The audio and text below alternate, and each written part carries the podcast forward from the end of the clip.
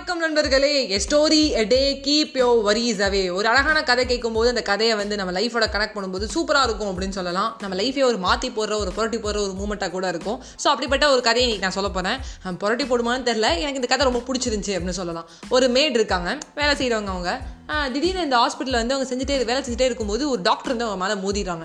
டொப்புன்னு அவங்க கீழே விழுந்துடுறாங்க. அப்புறம் அவங்க கையில் வச்சு இந்த பொருள்லாம் வந்து செதறி போயிடுது. டாக்டர் ஹெல்ப் பண்ணுறாரு. ரெண்டு பேரும் அப்படியே வந்து பேசிக்கிறாங்க. ரொம்ப சாரி அப்படின்னு சொல்கிறாங்க. உங்களுக்கு பரவாயில்லங்க, நீங்கள் போகிறீங்க பண்ணிட்டீங்க அப்படிங்காங்க. அந்த மேடை பார்த்துட்டு வந்து இந்த டாக்டர் உடனே கேட்குறாரு, நீங்கள் ரொம்ப வருஷமாக இங்கே இருக்கீங்களோ அப்படின்னு கேட்குறாரு. ஆமாங்க, ரொம்ப வருஷமாக இருக்கேன் அப்படின்னு.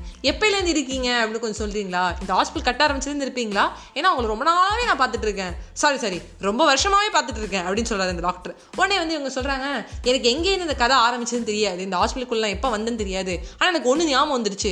எங்கேருந்து என்னோட கதை கரெக்டாக ஸ்டார்ட் ஆச்சுன்னா, நம்ம ஹாஸ்பிட்டல் பின்னாடி ஒரு இரும்பு கோட்டை மாதிரி இருக்கும். அது பார்க்குறதுக்கே அப்படி தான் இருக்கும். அந்த இடத்துலேருந்து ஆரம்பிச்சதுங்கிறது இது இரும்பு கோட்டை. என்னென்னா அதை அழிச்சிட்டு போனால் பார்த்தா அங்கே அயன் ரெஸ்ட்டு அப்படின் மாதிரி இருக்குது, இரும்பாக இருக்குது. அதுக்குள்ளே ஒரு பெட் இருக்குது. அந்த பெட்குள்ளேருந்து ஆரம்பிச்சதுங்கிறாங்க. என்ன இங்கே யார் இருந்தாங்கிறாங்க? ஆனி எப்படி வந்து இருந்தா, அவள் வந்து யார் சொன்னாலும் யார் பேசினாலும் மதிக்கவே மாட்டா. கத்துவோம், யாரும் சாப்பாடு கொடுத்து தூக்கி எறிவோம். டாக்டராலையும் நர்ஸராலையும் ட்ரீட்மெண்ட் பார்க்கவே முடியல. கத்துன்னு கத்துறான்னு சொல்லி இந்த பொண்ணை கொண்டு வந்து இந்த இடத்துக்குள்ள போட்டாங்க. எனக்கு இவங்க இருக்கும்போது ரொம்ப பாவமாக இருக்கும். அப்போ நான் என்ன பண்ணுவேன்னா, என் கையில் சமைச்சு எடுத்துகிட்டு போய் கொடுப்பேன். முதல்ல வந்து அவள் ஹெசிடேட் பண்ணான், கத்துனா. அப்புறம் நான் வந்து தினமும் கொடுக்குறத பார்த்து என் அன்பை பார்த்து அவள் அப்படியே வந்து மெல்ட் ஆனா. அப்புறம் சாப்பிட ஆரம்பிச்சா. அப்புறம் என்னோட ஃப்ரெண்ட் ஆனா. அப்புறம் வந்து டாக்டர் வந்து ட்ரீட்மெண்ட் பண்ணவும் ரொம்ப ஈஸியாக இருந்தது. நர்ஸ் டாக்டர்லாம் சொன்னாங்க, நீ இப்படியே அவளோட ஃப்ரெண்டாகவே இரு, நல்லா பேசு, அப்போ தான் அவள் நம்ம சரி பண்ண முடியும் அப்படின்னு சொன்னாங்க. அப்புறம் லேட்டர் வந்து பார்த்தீங்கன்னா அவள் நல்லா சரியாயிட்டா. அப்புறம் வந்து அவங்க அப்பா வந்து ஒரு நாள் சொன்னாங்க, இவள் சரியாயிட்டா, ரொம்ப தேங்க்ஸ், ஏதோ ஒரு நல்ல ஸ்கூலில் கொண்டு போய் விடணும், நல்லா படிக்க வைக்கணும் அப்படின்னாங்க. ஓகே அப்புறம் அப்படின்னு வந்து இந்த டாக்டர் கேட்குறாரு, இப்போ நீ என்ன சொல்ல வர? ஓகே, நீ ஒரு நல்ல பொண்ணுக்கு ஹெல்ப் பண்ணியிருக்க ஆனிங்கிற. ஓகே அப்படின்னா, அந்த ஆனி சாதாரண ஆனி இல்லைங்க, ஆனி சுல்லிவான். அவங்க யார் அப்படின்னு பார்த்தீங்கன்னா ஹெலன் கெல்லரோட டீச்சர். லேட்டராக வந்து ஹெலன் கெல்லரை உருவாக்குனதே அவங்க தான். ஹெலன் கெல்லருக்கு என்ன பிரச்சனை அப்படின்னு கேட்டிங்கன்னா, கண்ணு தெரியலை அப்படின்னா பரவாயில்ல, காதை வச்சு கேட்டுக்கலாம், பேசி இது பண்ணிக்கலாம்.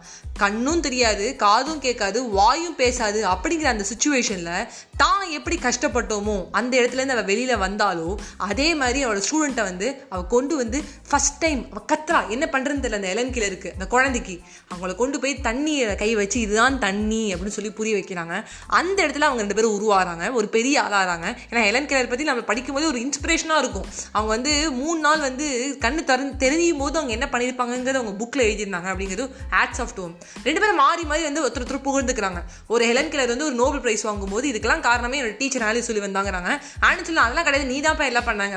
ஆனால் அவங்க ரெண்டு பேரும் உருவாகினதுக்கான மெயின் காரணம் அப்படின்னு யாருன்னு பார்த்தீங்கன்னா அந்த டாக்டருக்கு எனக்கு தெரிய வருது. இவங்க ரெண்டு பேரும் உருவாக்குனது இந்த மெய்ட், சாதாரண ஒரு வேலை செய்கிற ஒரு அம்மா தான் இவங்களை உருவாக்கியிருக்காங்க அப்படின்னு நினைக்கும் போது ரொம்ப பெருமையாக இருக்குது. சம்டைம்ஸ் நம்ம வாழ்க்கையில் வந்து ரெகக்னைசேஷன் பெறணுங்கிற அவசியம் கிடையாது.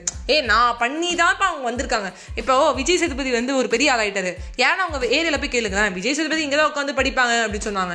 கோவை சரளா மேம் அவங்களோட இன்டர்வியூவில் சொல்லியிருக்காங்க, நான் கோயம்புத்தூரில் தான் வந்து பிறந்தேன், கோவைங்கிற பட்ட பேர் கிடச்சதே அதான் கோவை சரளான்னு சொன்னாங்க. நான் கோவையில் வந்து வளர்ந்தேன் அப்படிங்கிற நிறைய பேர் வந்து இங்கே தான் அந்த பொண்ணு உட்காந்துருக்கும், இன்றைக்கி 700 படம் அடிச்சிருக்கு, அதுக்கெல்லாம் நான் தான் காரணம் அப்படிம்பாங்கன்னு யாரே என்னென்னமோ சொல்லுவாங்க. அந்த இடத்துல இவங்க என்பது உருவானதுக்கான ஒரு மெயின் காரணம் அவங்க. ஆனால் அது எத்தனை பேருக்கு வெளிச்சத்துக்கு தெரியும் அப்படின்னு தெரியல. பட் இருக்கட்டும், இல்லாமல் கூட போகட்டும். நம்ம ஒரு நல்லது செஞ்சு யாரானு எங்கேன்னு இருக்கும்போது உங்கள் மனசு சந்தோஷம் கண்டிப்பாக பாடும்.